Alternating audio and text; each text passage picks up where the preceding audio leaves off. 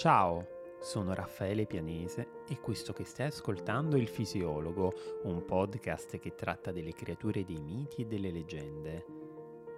I racconti antichi sono spesso popolati di protagonisti e comparse che poco o nulla hanno di umano, figure così affascinanti da non conoscere mai tramonto.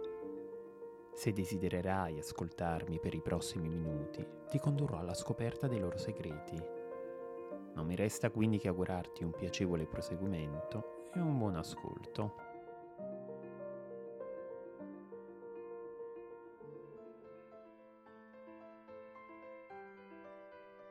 Tra le numerose leggende che popolano il paese del Sollevante, la storia di Shutendoji è di sicuro una delle più celebri. In essa ritroviamo tutte le caratteristiche tipiche dell'Oni, di cui abbiamo già fatto menzione nelle precedenti puntate una pericolosa ingordigia e la capacità di mutare aspetto, un legame con i fulmini e con coloro che vivono ai margini della società, in grado all'occorrenza di donare fortuna e ricchezze.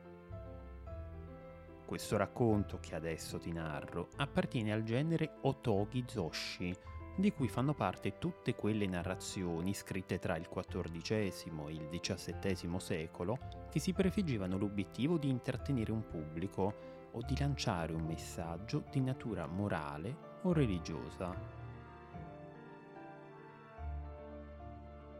La storia ha luogo tra la fine del X e gli inizi dell'undicesimo secolo, durante il regno dell'imperatore Ichijo. Nella città giapponese di Heian, la corte reale è colpita d'improvviso da misteriose sparizioni di uomini e soprattutto di donne. Ma com'è possibile che la gente si volatilizzi nel nulla, da un momento all'altro? Erano domande come questa che le persone si ponevano quando alle loro orecchie giungevano le notizie delle stranezze che si verificavano tra le mura del palazzo.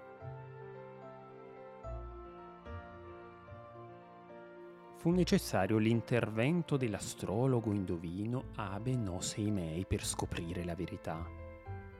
Dietro a quelle scomparse si nascondeva il pericoloso Shuten Doji, un demone che viveva tra gli erti pendii del monte Oe.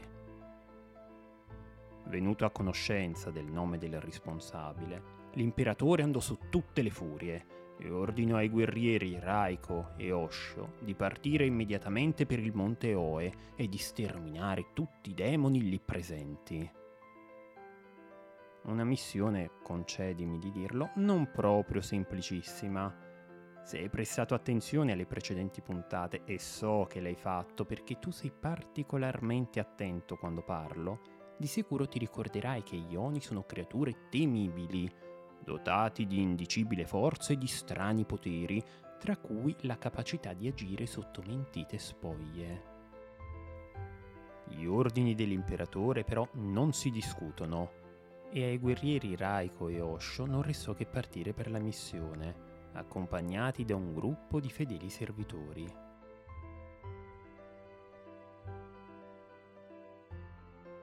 Durante il viaggio, l'incertezza dell'esito del compito condusse i nostri eroi a sostare presso quattro differenti santuari.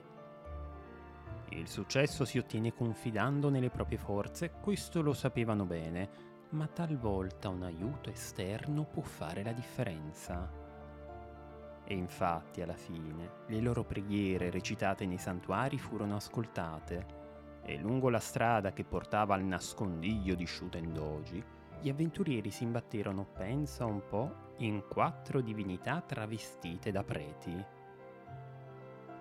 Mascherarsi da Yamabushi, ovvero dai rimiti di montagna dediti all'ascetismo. Questo fu il consiglio che gli dei offrirono al gruppo di eroi, e detto ciò, consegnarono a ognuno di loro i vestiti necessari al camuffamento. In compagnia delle quattro divinità, il viaggio riprese finché un dì, in lontananza, apparve finalmente il famoso monte Oe, alle cui falde scorreva sinuoso un fiume. Raiko, Osho e il loro seguito si avvicinarono di soppiatto al corso d'acqua e quasi sembrò loro di sognare scorsero una donna di età avanzata impegnata sulla riva a fare il bucato. Come mai ti trovi qui? Chi sei? le domandò subito Raiko. La donna trasalì nel vedere gli uomini e infine rispose Sono stata fortunata. La mia vecchiaia mi ha salvato, almeno per il momento. E si toccò il volto segnato dal trascorrere del tempo. Hanno detto che la mia carne è fibrosa, che le mie ossa sono troppo dure. E così mi hanno condannata a fare la lavandaia per il re demone, cosa che faccio da... beh, da oramai 200 anni. Osho trasse un sospiro di incredulità. Dove sono gli altri prigionieri? domandò con voce stentorea. Le ragazze sono state prima ridotte in schiavitù poi le hanno... La donna si nascose le labbra sottili con una mano, quasi le arrecasse dolore ricordare. Per puro piacere le hanno smembrate, le loro carni divorate, il loro sangue bevuto come della comune acqua. Venuti a conoscenza della brutalità dei demoni, i nostri protagonisti escogitarono quindi un piano Dopodiché si inerpicarono lungo un fianco della montagna finché giunsero dinanzi all'entrata del palazzo di Shutendoji, sorvegliata da una manciata di guardie. Siamo degli Yamabushi, si presentò il guerriero Rai commentendo. Ci siamo persi e avremo bisogno di un posto in cui passare la notte. La richiesta venne prontamente accolta e come spesso accade quando si ricevono degli ospiti a casa, fu offerto un ricco banchetto al quale partecipò lo stesso Shuten Doji, la cui apparizione fu preceduta da un rivoltante odore di pesce putrefatto, dal rombo di innumerevoli tuoni e dal bagliore di ancor più numerosi fulmini. Durante il pasto gli stranieri furono poi intrattenuti con storie singolari e inediti racconti. Sapete perché i miei sottoposti mi chiamano Shutendoji? chiese tutto a un tratto il re demone. Perché amo bere il sake. Nulla è meglio del sake. E proferite tali parole, colpì il tavolo con il bicchiere, così forte che rovesciò parte della bevanda alcolica. Siamo giunti fin qui dalle montagne Ira, continuò poi nella spiegazione. Hanno costruito un tempio lì vicino, ragion per cui ho fatto di questo monte la mia casa nell'849. Su forza, bevete un altro po', gli esortò infine Shutendoji. Dato che ti piace così tanto, intervenne d'improvviso una delle divinità travestite da Yamabushi perché non bevi un po' di questo sake? E tirò fuori una bottiglia che consegnò subito al re demone, il quale, senza mostrare alcuna titubanza, se la scolò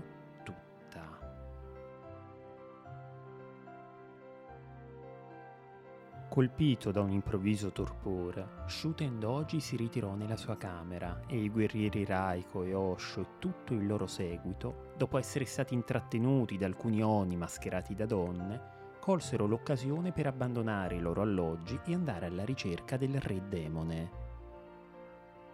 Per ogni angolo della reggia che visitavano essi traevano sospiri di meraviglia. La casa del sovrano era così bella e sontuosa da ricordare al contempo lo splendore del cielo e il tormento dell'inferno. Alla fine, a furia di cercare, i nostri eroi si imbatterono in un'enorme porta composta interamente di ferro. Era quello l'accesso alla camera di Shutendoji, ne erano sicuri. Ma come fare ad abbatterla? A prima vista sembrava resistente, ai muscoli di sicuro, ma non alle parole. Le divinità travestite da preti fecero infatti un passo in avanti e cominciarono a pregare e a pronunciare degli incantesimi a mezza bocca, grazie ai quali la gigantesca porta si sciolse come per magia, dinanzi alle espressioni sbigottite di tutti i presenti. Non appena entrarono nella camera, lo sbigottimento però non diminuì, bensì accrebbe. Shuten Doji giaceva a terra, immerso nel sonno, l'aspetto di un mostro. Rassomigliava a un gigante alto all'incirca 15 metri, con un corpo rosso come il sangue e una testa da cui spuntavano ben cinque corna. Ogni arto aveva un colore diverso. Una gamba era nera, un'altra era bianca, un braccio giallo, un altro blu. E il volto era punteggiato di ben 15 occhi, orribili a vedersi. Nonostante ciò, la compagnia non si perse d'animo e subito passò all'attacco. Le divinità camuffate da preti bloccarono gli arti del gigante e con un colpo di spada ben assestato i guerrieri lo decapitarono.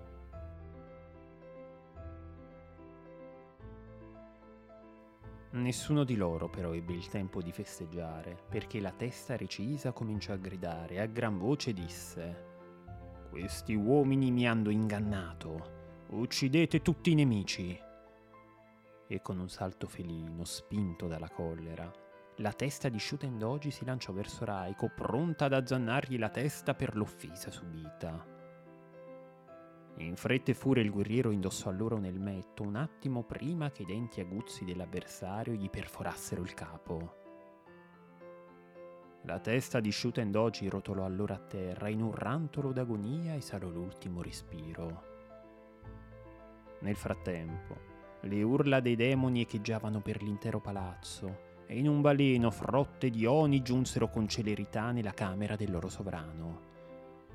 Il gruppo di eroi si lanciò dunque in una feroce battaglia contro i nuovi avversari e fendente dopo fendente, affondo dopo affondo, i demoni furono tutti sterminati e i prigionieri, infine, tratti in salvo. Una volta giunti a casa, la testa di Shuten Doji venne posta nella casa del tesoro della città di Uji, come aveva ordinato l'imperatore. E i guerrieri, dopo aver superato così tante peripezie, come tutti gli eroi degni di ogni racconto che si rispetti, furono lautamente ricompensati. Questa che ti ho appena raccontato è una versione della leggenda di Shutendoji, perché sì, in realtà ne esistono diverse e ognuna di esse aggiunge o sottrae alcuni dettagli. Il succo però resta pressa poco il medesimo. Nella prossima puntata parleremo ancora del re demone e sveleremo dei particolari inediti sul suo conto. Un cattivo come lui merita un episodio extra e sono sicuro che mi stai dando ragione come sempre, prima del messaggio di chiusura, ti ricordo di lasciare una valutazione se l'episodio ti è piaciuto e ti aspetto sul profilo Instagram del fisiologo, oppure qui, tra 15 giorni.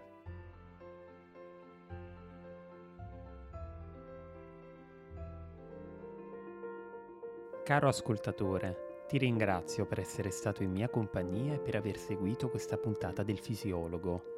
Spero che il racconto che ti ho appena narrato sia stato di tuo gradimento. Se lo vorrai, ti attenderò con piacere al prossimo episodio. A presto!